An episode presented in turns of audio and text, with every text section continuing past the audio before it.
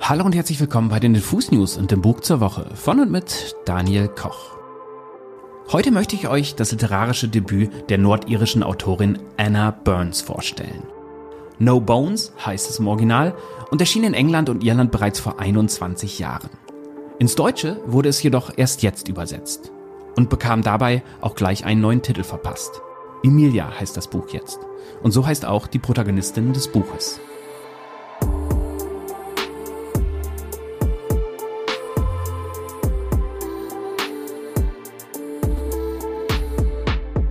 Anna Burns könntet ihr vielleicht sogar schon kennen. Ihr Roman Milchmann aus dem Jahr 2018 ist ein internationaler Bestseller, der wirklich in jeder Buchhandlung rumliegt. Und er bescherte ihr den Man Booker Prize, einer der renommiertesten und am höchsten dotierten Literaturpreise der Welt. Anna Burns dürfte es gefreut haben. Sie nutzte das Preisgeld in erster Linie, um ihre Schulden zu bezahlen, wie sie sagte. Die hatte sie nicht etwa, weil sie über ihre Verhältnisse lebte, sondern weil das Autorinnen-Dasein ein recht prekäres Dasein ist. Vor allem, wenn man, wie sie, dann auch noch ein Nervenleiden hat und teure Operationen bezahlen muss. Der Tropenverlag nutzte das Interesse an Anna Burns durch diesen Preis und diesen Roman, um ihren Debütroman nun endlich ins Deutsche zu übersetzen. Anna-Nina Kroll hat das sehr gut hinbekommen und den harten Rhythmus des englischen Originals in weiten Teilen erhalten können. Es bleibt lediglich das Problem, dass man Slang niemals adäquat übersetzen kann. In manchen Dialogen klingt das Buch, als würde der Roman im Ruhrpott spielen. Tut er aber nicht. Emilia spielt im Belfast der späten 60er Jahre, im katholischen Viertel Ardoyne. Genau dort wuchs auch Anna Burns auf. In Nordirland brachen zu der Zeit die sogenannten Troubles aus, die hierzulande oft schlicht Nordirland-Konflikt genannt werden. Die Troubles waren ein bürgerkriegsartiger Konflikt, in dem sich Protestanten und Katholiken gegenüberstanden. Zwei Gruppen, die zuvor mehr oder weniger friedlich koexistierten. Die Protestanten sind dabei meistens Nachkommen englischer und schottischer Einwanderer und wollen Teil des Vereinigten Königreichs bleiben. Die Katholiken wiederum setzten sich als Republikaner für ein vereinigtes Irland ein, also für die Loslösung Nordirlands aus dem UK und für die Zusammenführung mit Restirland. Ein Konflikt, der übrigens gerade wieder schwelt, weil der Brexit die alte Friedensordnung ins Wanken bringt. Anna Burns erzählt in ihrem Roman aus dem Leben der Emilia Lovett, die 8 Jahre alt ist, als die Troubles ausbrechen und das Buch beginnt. Emilia ist ein verträumtes, manchmal fast naives Mädchen. Sie wächst in einer schon vor den Troubles nicht wirklich funktionierenden Familie auf, geht in eine katholische Schule, in der sie von den Lehrerinnen angeschrien wird und geschlagen wird und hat Freundinnen und Freunde, deren Eltern sich entweder regelmäßig verdreschen oder fremdgehen oder illegale Nebeneinkünfte pflegen. Mit dem Nordirland-Konflikt zieht aber noch eine andere Form der Gewalt in Belfast ein.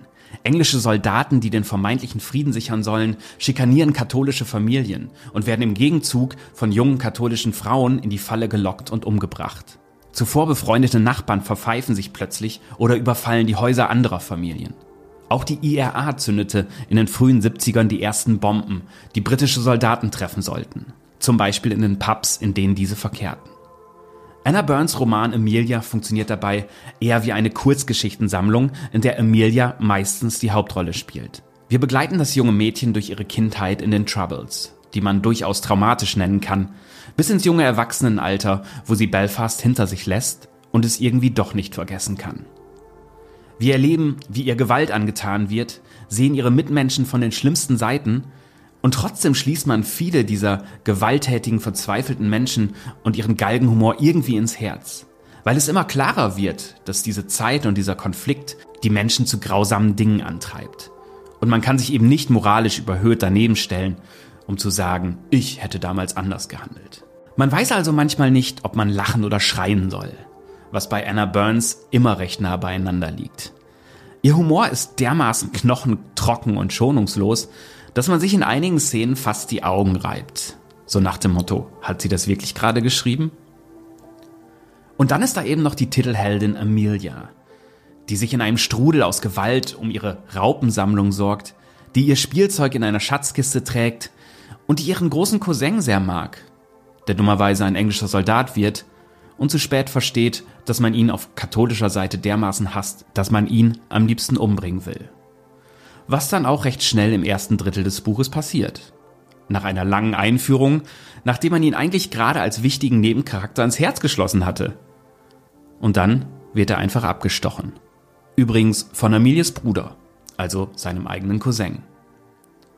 Aber genauso lief das damals in Belfast. Die Gewalt kommt aus dem Hinterhalt, zerreißt Familien und plötzlich ist wieder einer tot. Reden wir nicht weiter drüber. Ist halt so.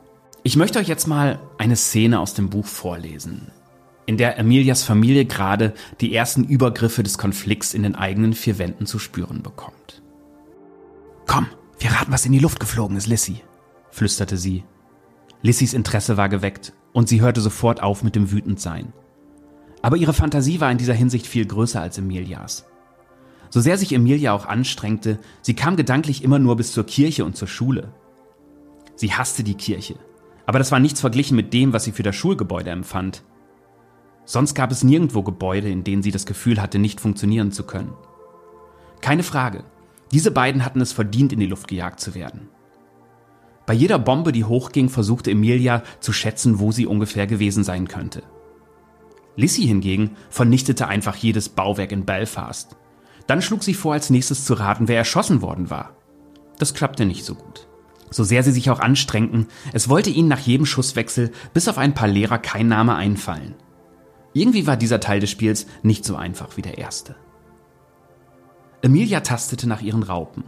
Sie klammerten sich nicht mehr mit den lustigen kleinen Mäulern und Füßchen an ihre Finger, sondern krabbelten nun über die Decken. Sie spreizte die Hände, um sie im Dunkeln zu finden. »Psst«, flüsterte Tante Dolores, denn der Hund winselte jetzt und Lissy fing wieder an zu murren. Sie hörten ein Geräusch, ein leises Geräusch. Es kam von draußen. Es war an der Tür.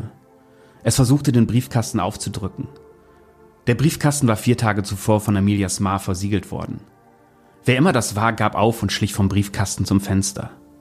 Sie standen direkt auf der anderen Seite. Nur die Holzbretter, eine Glasscheibe und ein paar Zentimeter zwischen ihnen. Emilias Ma und ihr Bruder kamen auf Zehenspitzen aus der Küche und tasteten sich mit ihrer Tante Dolores zu diesem Fenster vor. Aber sie stellten sich nicht genau davor, damit sie nicht erschossen würden. Draußen wurde geflüstert. Drinnen konnte man es hören. Wer immer da draußen war, schien einen Plan zu haben. Es gab ein Gekratze und Gequietsche, gefolgt von Gebiege, und bald war klar, dass sie etwas mit dem äußeren Brett machten. Mick lauschte, dann sah er seine Mutter an. »Die haben Werkzeug dabei, Ma«, sagte er. »Die nehmen das Brett ab.« Emilias Ma tastete nach dem Schürhaken, dann legte sie ihn wieder hin und nahm das Brotmesser, dann legte sie auch das wieder hin und vergewisserte sich eilig, den dicken Bauch vor sich hertragend, ob das zweite Brett, das innere, auch ganz bestimmt fest war. Die Leute draußen bekamen das erste ab. Es fiel und es krachte und sie brachen in lautes Gebrüll aus. Dann machten sie sich wieder am Fenster zu schaffen und schlugen sofort das Glas ein. Hiebe landeten auf dem Holz. Schwere, richtig schwere. Es wurde von außen mit irgendwas auf das innere Brett eingeschlagen und dann ertönten aus dem Garten noch lautere Schläge. Hals über Kopf rannten die Jungs hin und ließen die Frauen allein. Der Lärm hielt an und dann hörte plötzlich alles auf. Ein hinterhältiges Klopfen ertönte an der Haustür von Emilias Familie. »Hallo«, säuselte eine Stimme. »Jemand zu Hause?« Es hätte eine Männerstimme sein können, aber auch eine Frauenstimme. Es war ein Mann. Die Stimme war verstellt. Sie war gespielt. »Hey, wir sind's doch nur«, sagte sie. »Seid keine Spielverderber. Warum macht ihr nicht endlich auf?« »Hör auf mit dem Quatsch«, zischte eine andere Stimme. »Immer musst du so eine beknackte Show abziehen. Komm her und hilf mir, das Ding hier abzumachen.« Emilias Ma, ihre Tante und die Jungs versuchten, ein zweites Innenbrett über dem ersten Innenbrett anzubringen. Lissy rollte unter dem Tisch hervor und eilte ihnen im Dunkeln zur Hilfe. Bellen und jaulen riss der Hund sich halb los. Sein Bauch schwang hin und her, die Welpen schwappten darin herum. Er zerrte den Tisch hinter sich her und als Emilia das Tier an der Leine zurückziehen wollte, sah es rot und schnappte nach ihr. Dann vergaß Emilia alles. Sie fiel zurück unter den Tisch und fing an, sich Sorgen zu machen, schreckliche Sorgen. Sie machte sich Sorgen um ihre Raupen, die sich alle verirrten, und um ihre Papierpuppen. Die Puppen und deren Papierkleider schnitt sie jede Woche aus der neuesten Banti aus, und sie verwahrte sie in einem kleinen Stapel auf dem Fensterbrett neben ihrem Bett. Sie hatte sie eigentlich vor den Krawallen herunterholen wollen, um sie hier bei sich zu haben, aber in der ganzen Hektik hatte sie es vergessen. Sie hatte sie oben liegen gelassen, und da waren sie jetzt, ganz allein, hatten nichts an. Emilia war hier unten, mit nur noch 2 Raupen, Der Rest war verschwunden. Sie schlief ein. Sie träumte, sie würde einen Apfel von einem Apfelkarren kaufen, der am Ende ihrer Straße, der Herbert Street, stand. Herbert Street, Herbert Street. Sie fragte sich im Traum, ob sie das gerade laut sagte. Der Mann, der ihr den Apfel verkaufte, sagte, er sei der Teufel und habe, da sie ja im Erstkommunionsalter war, eine lange Liste ihrer Sünden, falls sie mal einen Blick darauf werfen wollte. Doch statt sie ihr zu zeigen, verwandelte er sich in eine rot gestreifte Spinne und lachte nur laut. In Wirklichkeit gab es an der Stelle überhaupt keinen Apfelkarren. Das wusste sie. Selbst in diesem Traum wusste sie das. Als sie aufwachte, hatte sie ihre Straßenkleidung noch an, lag ausgestreckt auf der Couch, und Lissy, die im Schlaf stöhnte, lag halb auf ihr drauf. Das Deckenlicht war an, und Amelia schleckte sich die Hand ab. Sie dachte, es wäre der Saft von dem Apfel, den sie dem Teufel abgekauft hatte. Aber es schmeckte nur nach warmer, schwitziger Haut. Sie hörte mit dem Lecken auf und wischte sich die Hand am Arm ab. Es war Morgen. Obwohl das Brett noch vorm Fenster hing, wusste sie, dass Morgen war. Die Krawalle waren vorbei. Alle waren weg. Sie wollte sich einen Schluck Wasser holen und musste noch immer den Schemel vor die Spüle rücken, um dran zu kommen. Es war dunkel. In der Küche war das Licht nicht an und das Brett noch vorm Fenster. Sie konnte das Wasser nicht sofort aufdrehen. Zuerst musste sie feste ziehen, dann noch fester, um den langen Schlauch vom Wasserhahn abzukriegen. Dieses Kapitel hat mich irgendwie zutiefst beunruhigt. Dieser Moment, in dem die Erzählung ins Vage kippt, Emilia plötzlich einschläft, von diesem Teufel träumt und erst am nächsten Tag aufwacht. Ist das wirklich so passiert? Oder lesen wir hier eine literarische Inszenierung eines unaussprechlichen Traumas? Realistisch ist eigentlich Letzteres, ausgehend von der Situation, dass diese Männer garantiert gerade ins Haus eindringen wollten. Diese Unruhe gepaart mit dem galligen Humor, der das Buch auszeichnet, das ergibt eine ziemlich einzigartige Mischung. Emilia hat wahrlich kein leichtes Leben und bewahrt sich trotzdem einen verträumten Blick auf ihre Mitmenschen. Als Leserin oder Leser wird man dabei hin und her geschüttelt. Anna Burns hat mit Emilia eine faszinierende Charakterin geschaffen und in diesem Buch viele Eindrücke ihrer Kindheit literarisch verarbeitet. Es ist sicher auch kein Zufall, dass ihr Bestseller Milchmann zur gleichen Zeit spielt. Burns harter Blick auf das Leben in Belfast zu dieser Zeit gefiel übrigens nicht allen. Ein paar Politiker empörten sich über ihre Darstellung. Sie würde ein schlechtes Licht auf Nordirland werfen und sei im Grunde misanthropisch. Ich möchte euch Emilia trotz des harten Stoffes aber ausdrücklich empfehlen.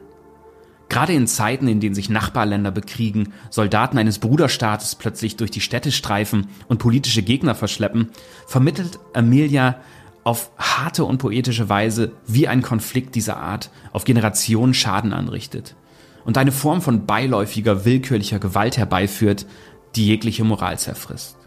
Auch wenn man versucht, ein guter Mensch zu bleiben. Sollte ich mit dieser Folge eure Neugier geweckt haben, können wir dank des Tropenverlags wieder 2 Exemplare von Anna Burns Emilia verlosen. Schickt uns dafür einfach eine Mail mit dem Stichwort Emilia an verlosung@diffusmag.de. Viel Glück dabei! Das war's für heute mit den Diffus News und dem Buch zur Woche. Mein Name ist Daniel Koch, ich habe euch heute Emilia von Anna Burns vorgestellt und ich sage wie immer Tschüss und bis zum nächsten Buch.